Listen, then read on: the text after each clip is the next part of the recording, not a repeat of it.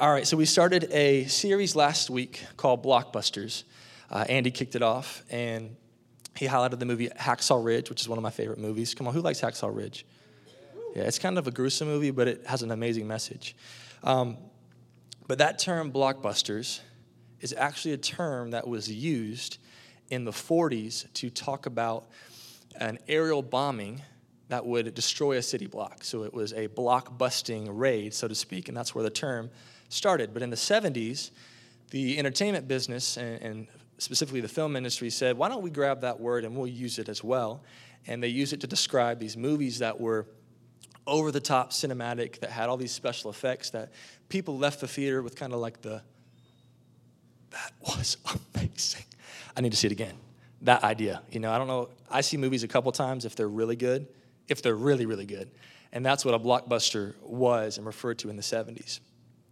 The great thing for us is sometimes we come to church and we think, okay, great, there's going to be some singing, and then this guy is going to get up and talk, and I might fall asleep, and this could be a long hour.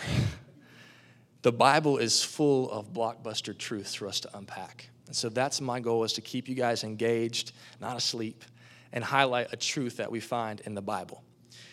And before I do that, I have to reveal to you the movie which I will show a clip from and the movie which I love.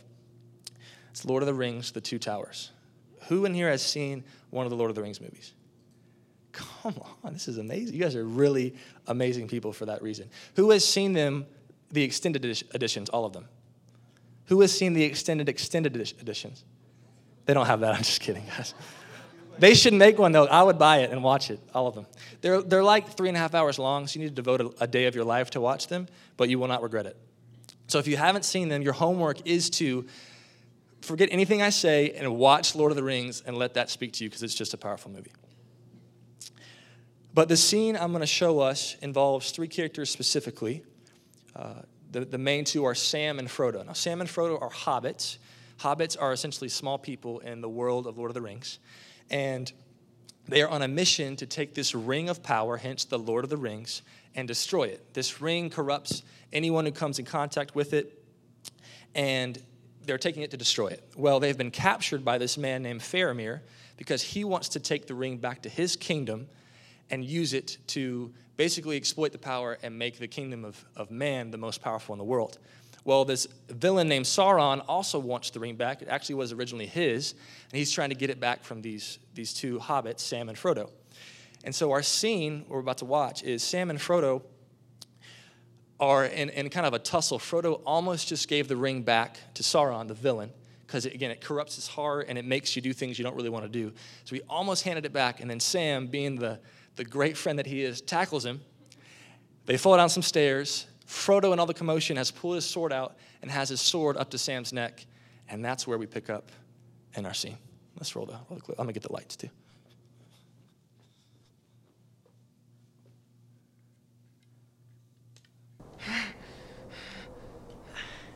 It's me.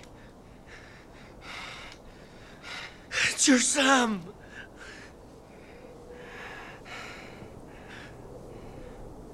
Don't you know you're Sam?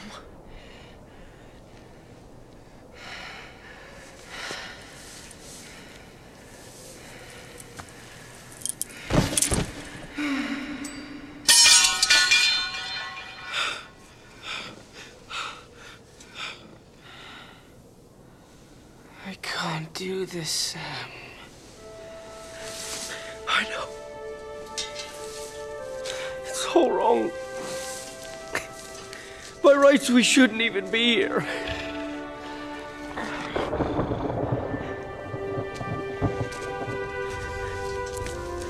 We are.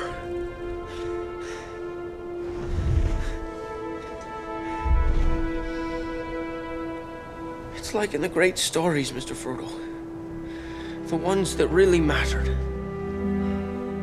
Full of darkness and danger they were. And sometimes you didn't want to know the end. Because how could the end be happy?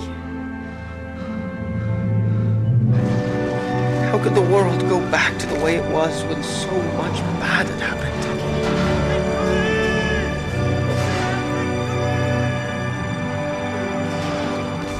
But in the end, it's only a passing thing. This shadow, even darkness must pass. A new day will come. And when the sun shines, it'll shine out the clearer. Those were the stories that stayed with you, that meant something, even if you were too small to understand why. But I think, Mr. Frodo, I do understand. I know now. Folk in those stories had lots of chances of turning back, only they didn't. They kept going. Because they were holding on to something. What are we holding on to, Sam?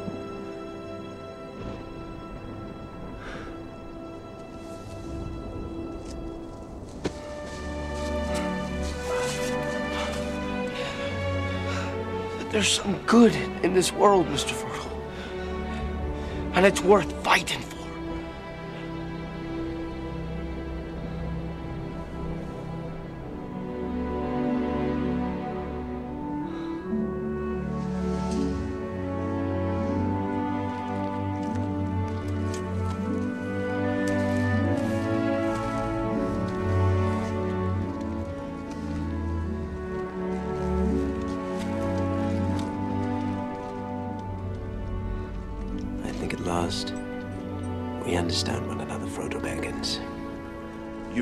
Laws of our country, the laws of your father. If you let them go, your life will be forfeit. Then it is forfeit. Release them. All right. Isn't that an amazing scene? Come on, even if you haven't seen Lord of the Rings, it's still a powerful scene, right? You see Frodo ready to give up, right? And then you see Sam with this amazing speech, encouraging him, saying, Hey, you can do this. There's still something worth fighting for. And then my favorite part, which is kind of the low key part at the end, is Faramir, this man who was power hungry, wanting honor, hoping to bring the ring back to his kingdom. He literally says, I understand you, and I would give my life to see your mission fulfilled. Those are the kind of friends that I want in my life. I don't know about you guys. And so this morning, I'm going to highlight uh, the, the power of love and community as we open the Bible together. Seriously, go watch the rest of that movie. It's amazing. I can't say that enough. So, we're going to be in the book of Ephesians this morning. We're going to read four verses and focus on three of the verses. And I want to give us some context to the, the book we're about to read. The book of Ephesians is actually a letter written by a man named Paul. He's an apostle or an early church leader, if we're looking at it in that context for what we are today. He's actually in prison in Rome writing this letter to the Ephesians. Now, the Ephesians are just the people of the city of Ephesus. And Ephesus was an influential city where most people worshiped and followed the, go- the goddess Artemis. And there was actually a temple uh, built to honor Artemis in Ephesus. That's one of the seven ancient wonders of the, the world, seven wonders of the ancient world, excuse me. And so people in Ephesus attributed their wealth and prosperity to the goddess Artemis. But God was on the move, and people were actually turning from Artemis to follow this man named Jesus. This guy, he walked the earth and claimed to be the Son of God, and he said that I'm going to save everyone. And then he gets crucified on the cross, so everyone's like, well, that didn't work. But then his 12 closest followers, about two weeks later, 40 days later, start saying, that Jesus who said he's going to save the world, he actually is alive. He, he rose from the grave. I know it sounds crazy. We didn't believe it either, but he appeared to us. And so this message of Jesus saving people actually began to get some credence. And so people in Ephesus are starting to believe this message. We call it the gospel, the good news that Jesus would save us from ourselves. And they're turning from Artemis to follow Jesus. And so Paul is writing this letter to encourage the people who have walked away from Artemis and are walking toward Jesus. It's hard when you're only one of a handful of people believing something in an entire city, right? What if only five of us in here believed that the Carolina Tar Heels were the greatest basketball team on planet Earth? Yes, sir, they are. that would be hard for me as a fan, but I would still overcome. This is what they're going through as a people in Ephesus. So Paul wanted to encourage them, and I love that he's in chains and he's writing to encourage them. I don't know about you guys, but I would be like, hey, dudes, get me out of prison. I've been shackled for like two weeks now. The food is terrible, and my guards smell. I need some help. Okay, Ephesians chapter 3, 16 and 19. Go ahead and turn there in your Bible, and then I'm going to pray for us, and we will jump in. I need to turn there in my own Bible. All right, God, thank you so much for a moment just to take a deep breath in the week and give you time to speak and give ourselves time to listen. God, we live in one of the busiest cities in the world. Traffic is terrible. God, we need you in a lot of ways in Atlanta. But God, in this moment, on this Sunday morning, we have a chance to slow down and receive what you have to say to us this morning. So I pray that my words are not my own, but they're your words, Father, and that people would hear your heart for them, that you love them so much that you would send your only Son, Jesus, for them. So, God, we come this morning for no other reason than to worship you, listen to you, interact with you. In Jesus' name, amen. All right, so Ephesians 3, I'm going to read 16 through 19, and then we'll start, start breaking it down. Sound good? You guys feeling good? Cool, come on, I love getting some feedback. you feel free to give me feedback if you want. No boos, though, only, only positive feedback. All right uh, verse 16 I pray that out of his glorious riches he may strengthen you with power through his spirit in your inner being, so that Christ may dwell in your hearts through faith. And I pray that you, being rooted and established in love, may have power together with all the saints to grasp how wide and long and high and deep is the love of Christ, and to know this love that surpasses knowledge, that you may be filled to the measure of all the fullness of God. Powerful words written from a man in prison, praying for other people. And there are some great truths in those few verses that I want to pull out. I'm going to pull out three kind of sub points and sub, they're not really sub truths, but sub points to then highlight my main point that I'll introduce at the end, kind of the blockbuster truth that I want to highlight. If you're taking notes, um, the title of this message is Filled with the Fullness. Filled with the Fullness. I always say that because I like to kind of keep track with where we're going. So um, if you say that 10 times fast, just go ahead and try it. It's hard. Filled with the fullness, filled with the fullness. Okay.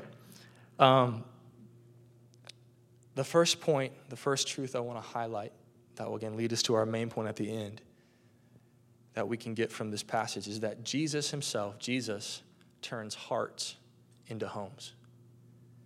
Jesus turns hearts into homes. If we look at verse 16 going into 17, I pray that out of his glorious riches, he may strengthen you with power through his spirit in your inner being. There's a lot there. We're kind of leaving that alone, but I want to highlight this next half of verse 17 so that Christ may dwell in your hearts through faith. We don't use the word dwell very often, at least I don't. You want to come to my dwelling? We don't say that a lot in this day and age, right? But the word to dwell means to make home. So Jesus comes and makes a home in your heart. Well, how does that happen? It's when we invite him in through something called faith. So I want to focus on that word faith. The Bible gives us a definition for the word faith, which is very, very helpful when we're processing what this is. It's being sure of what you hope for and certain of what you do not see. We find that in Hebrews 11:1 1, if you want to write that down, but being sure of what you hope for and certain of what you do not see. We all put faith in something. Even if you're in this room and you don't believe in God and you wonder why you're sitting in a purple, I mean a blue purple, a blue chair that's very uncomfortable and, and during the service, we all have faith in something. It can be a spouse to be there for you, a friend to be there for you. It can be in a band you know their music's going to be great. You have faith that it's going to be a great record, their next release. For me, I mentioned this earlier, I have faith in the Carolina Tar Heels. That every year in basketball, they're going to participate in the national championship game and win, which we did this past year.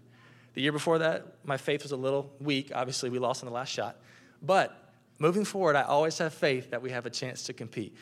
That's maybe a, a silly example, but we all find faith in something.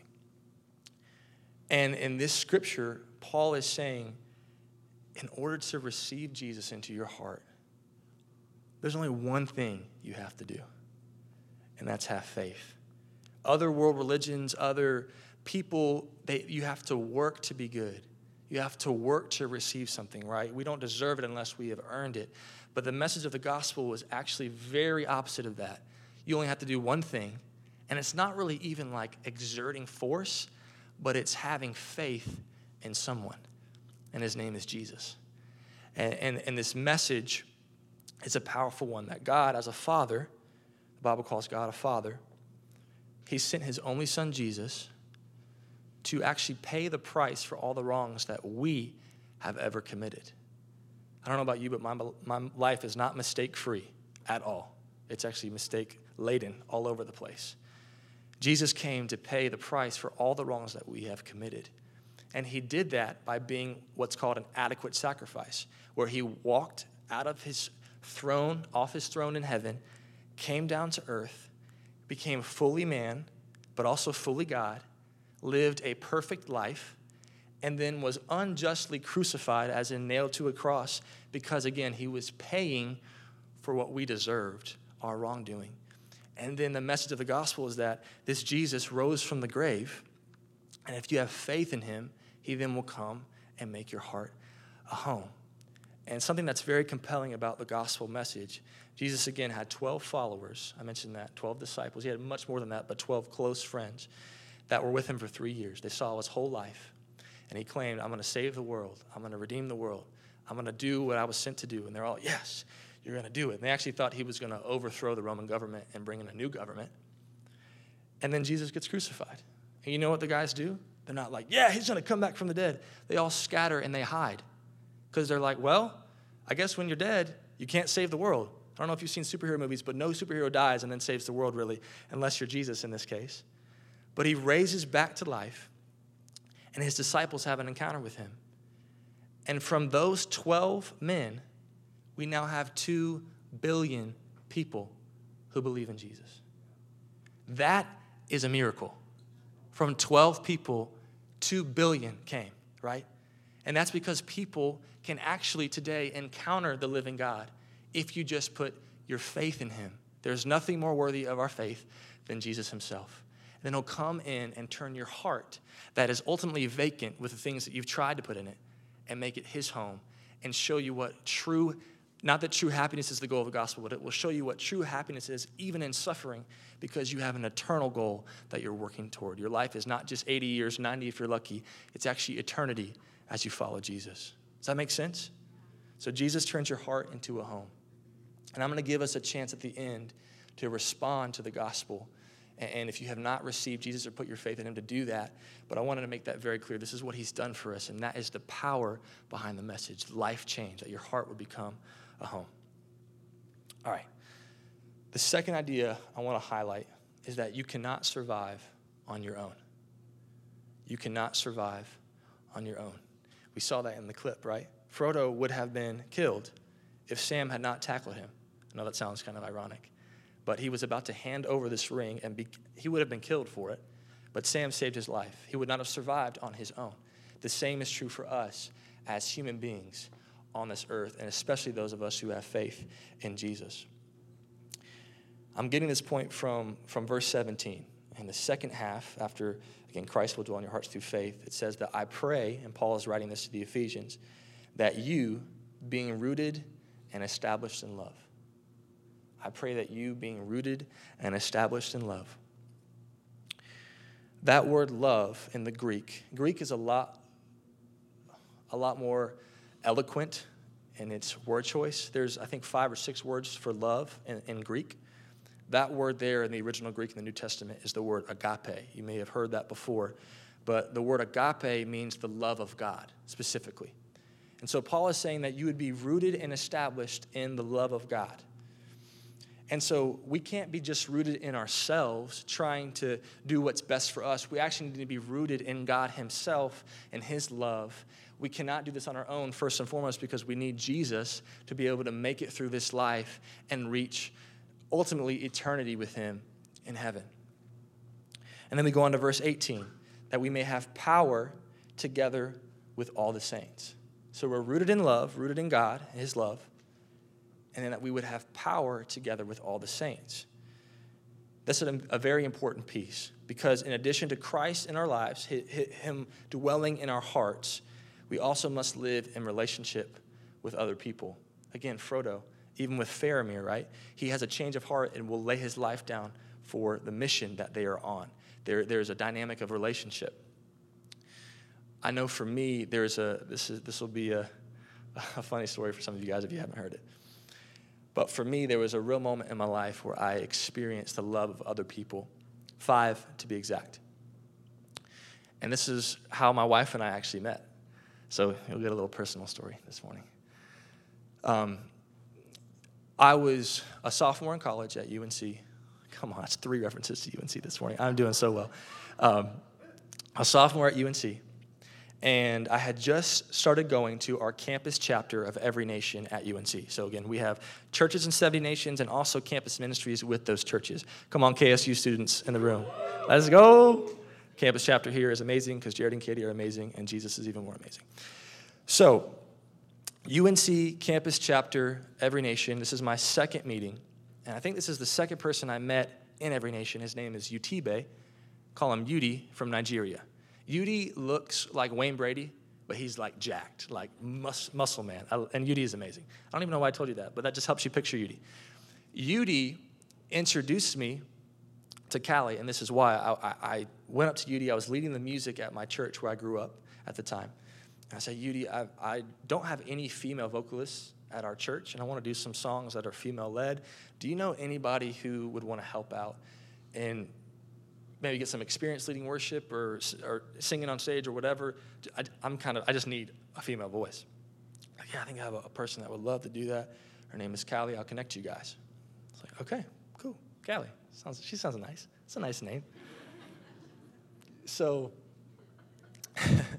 we first meet at our first rehearsal for that Sunday morning.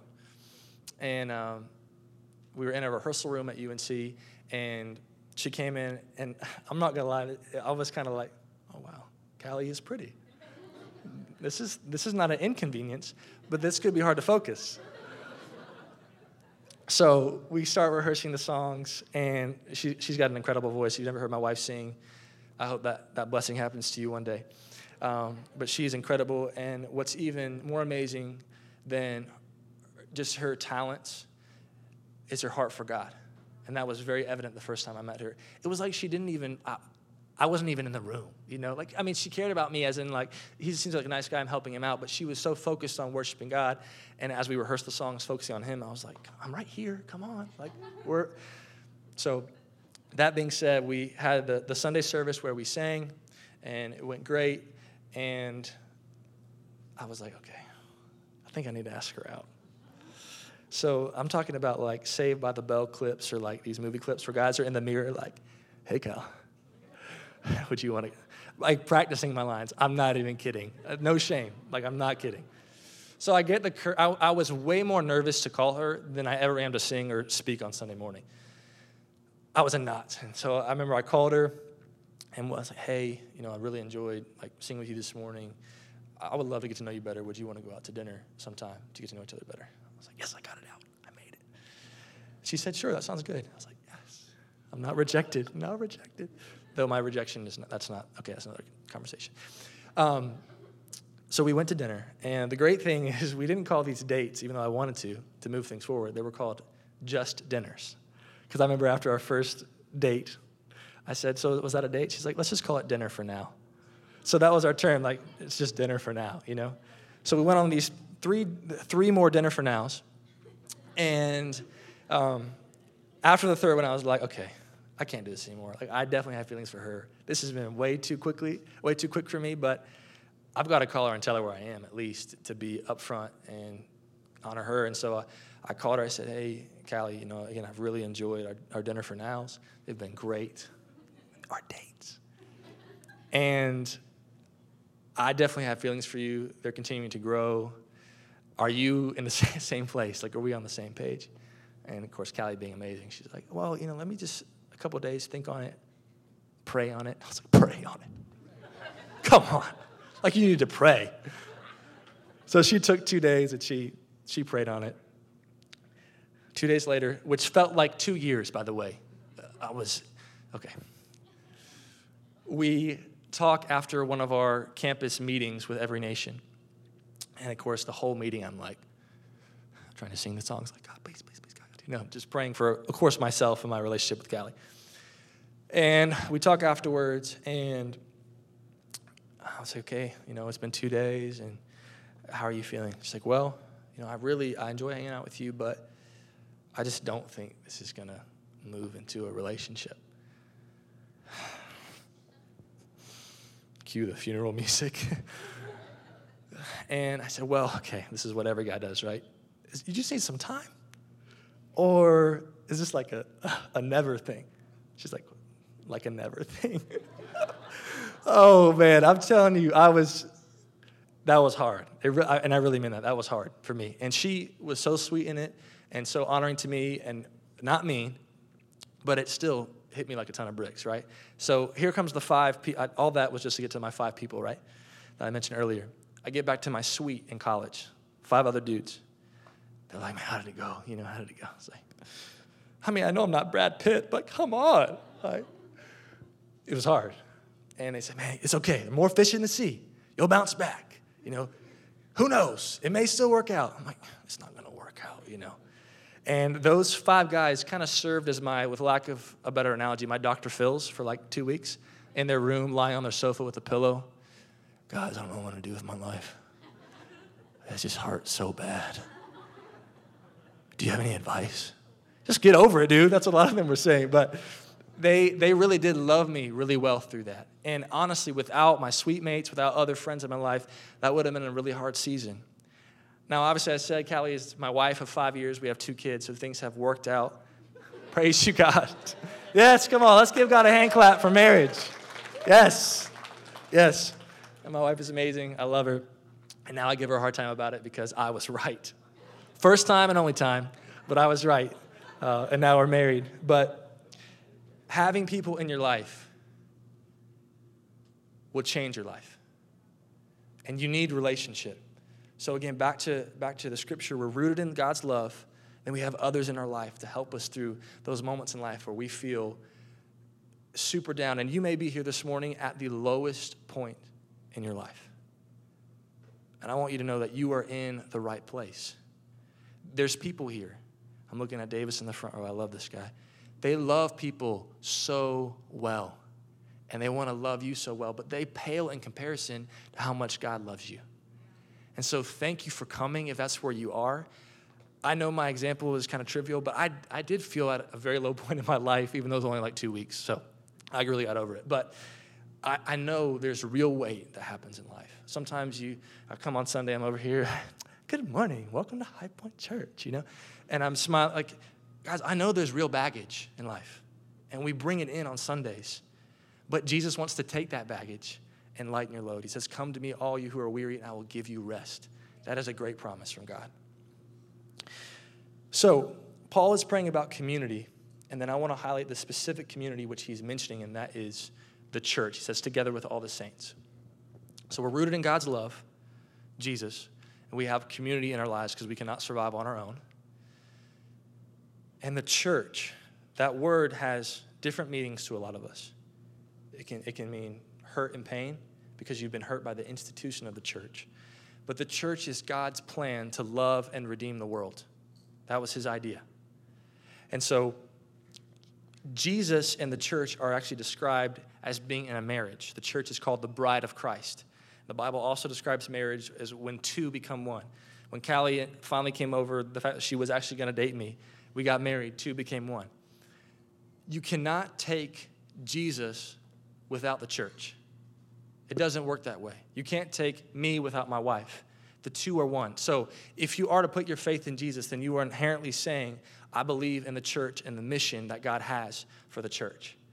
And so I encourage you this morning if you do believe in God and you're rooted in His love, but the church is not something you want to associate with, let's recalibrate that thought and look at what God's plan was for the church. And the hurts that you've experienced, that's not God's plan. The bad things that you see in the condemnation from, from church leaders on YouTube, I've seen some of those videos, it's crazy. That's not God's plan. His plan was to love the world through the church. And that's what we try to do here at High Point and a part of every nation. And I hope that every church tries to do that you encounter. So the church is important. Being rooted in Jesus is important because we cannot survive on our own. Then, my last idea, before I get to my main point and we close, is that it's very eloquent that God is huge. God is huge.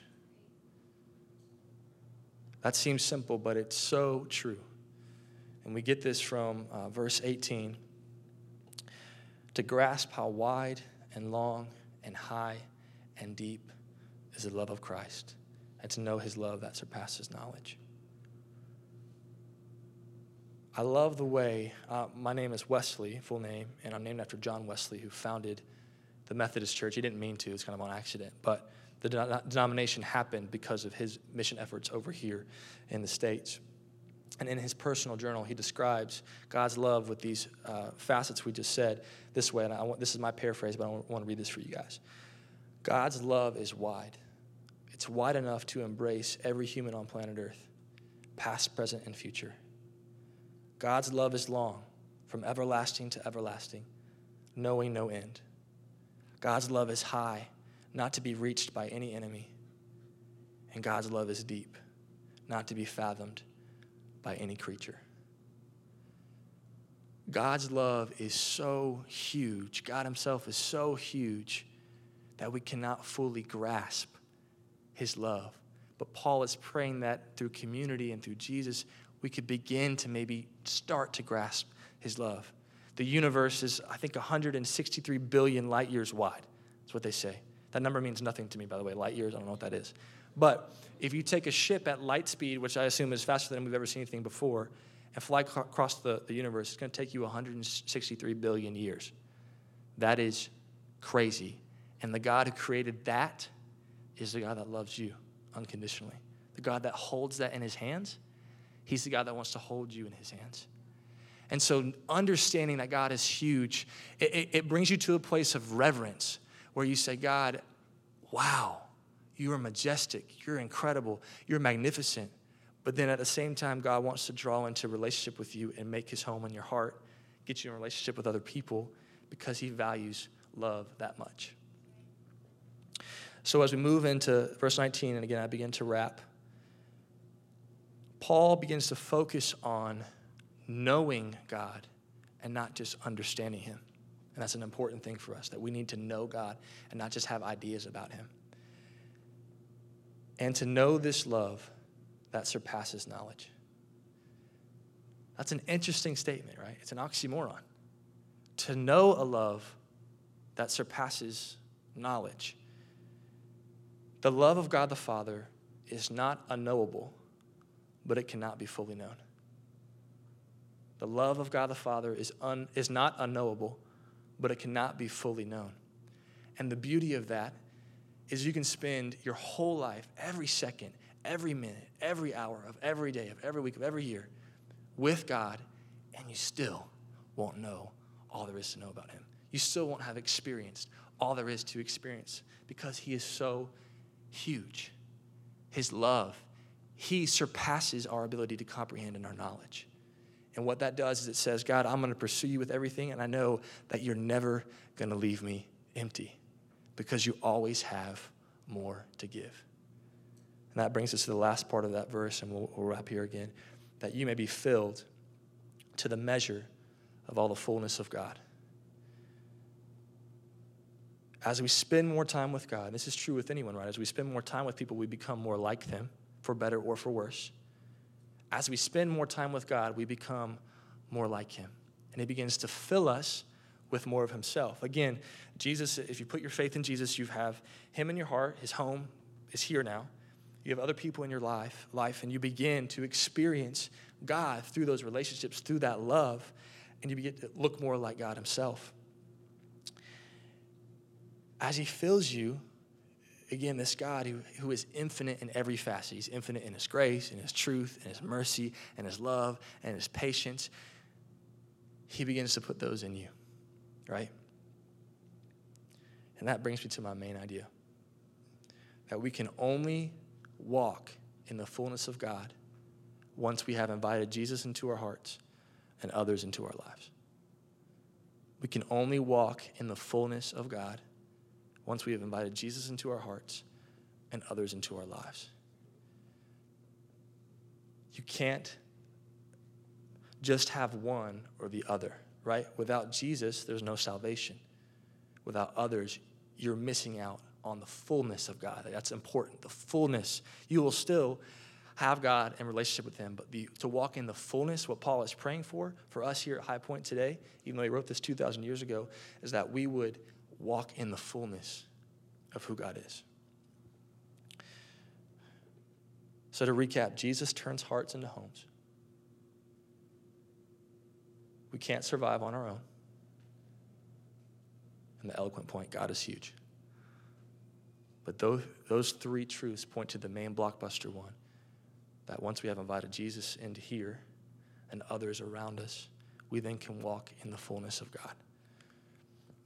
And so this morning, we have three minutes left. I'm going to end on time, I promise.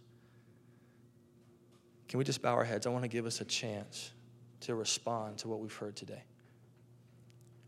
If you're in this room this morning and you say, you know what?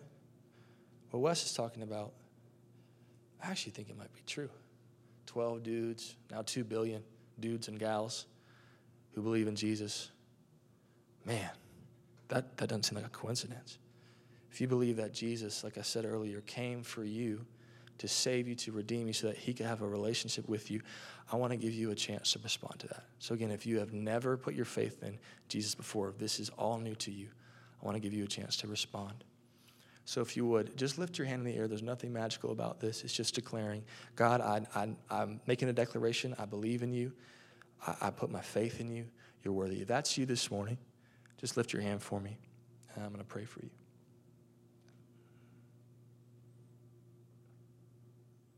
It's great. Anybody else? For the first time, you want to receive Jesus. Put your faith in this man who is perfect and loving, an amazing father.